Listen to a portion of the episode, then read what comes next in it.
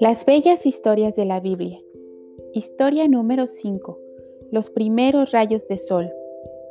En tres cortos días el globo, que había estado recubierto por las tenebrosas aguas del abismo, se transformó en un paraíso de belleza. Elevándose desde las profundidades del océano, la tierra había aparecido gracias a la intervención de una poderosa e invisible fuerza. De la misma forma repentina y maravillosa, los nuevos continentes y las islas se recubrieron de hierba y flores, de arbustos y árboles de toda forma, tamaño y color. Ha llegado ahora el cuarto día, ha transcurrido la noche y está despuntando el alba. Una suave luz procedente de la luminosa nube que se cierne allá en la altura, en el firmamento o atmósfera, embellece como nunca la obra realizada por Dios el día anterior. Observa, Está ocurriendo algo allá arriba. La nube se está rompiendo. Y más allá de la nube se ve una luz brillante, como una bola de fuego. ¿Qué podrá ser? Es el sol. Ya sus primeros y suaves rayos vayan el hermoso panorama, asemejándolo cada vez más a un país encantado.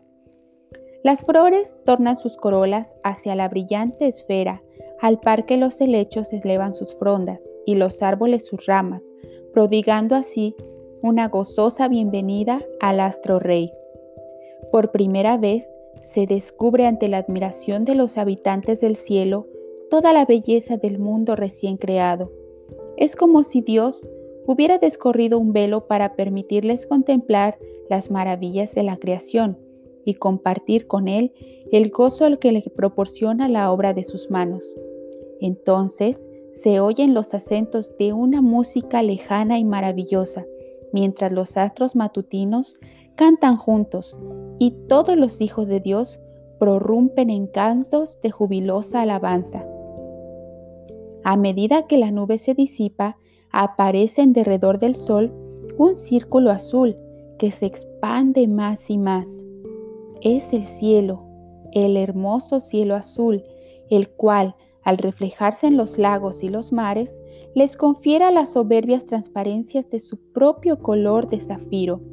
Entonces aparece la luna, pálida y opaca todavía, aguardando a que el sol se oculte y llegue la noche para ocupar su lugar como lumbrera del mundo.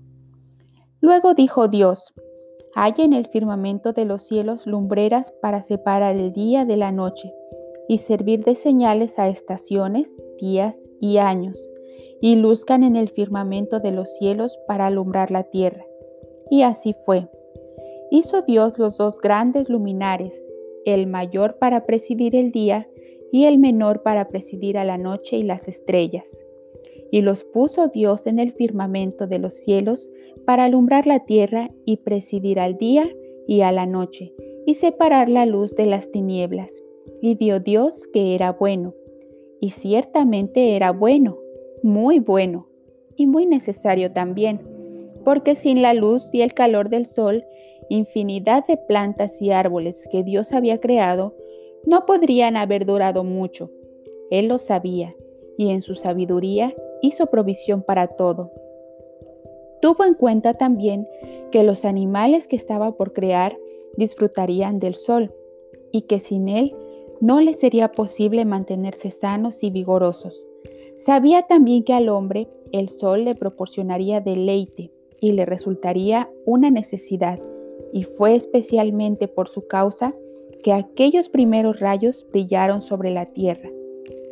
Al realizar su obra, Dios tomaba en cuenta no solo las necesidades del día presente o del siguiente, sino de todos los días y años que habían de seguir después.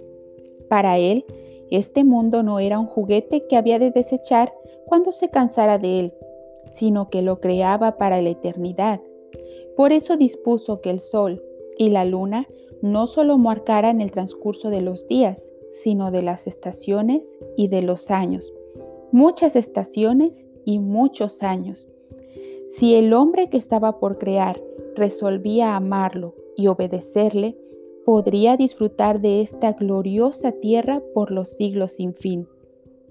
Y aunque todavía no había creado al hombre, Estoy segura de que allá en lo profundo de su corazón anidaba la esperanza de que todos los años del ser que había de crear fueran años felices, años que nunca terminaran, que el sol no marcara jamás un día triste en su vida, ni la luna una noche de dolor. Y hubo tarde y mañana del día cuarto. Amiguito, recuerda siempre que tomes el sol que Dios lo hizo para ti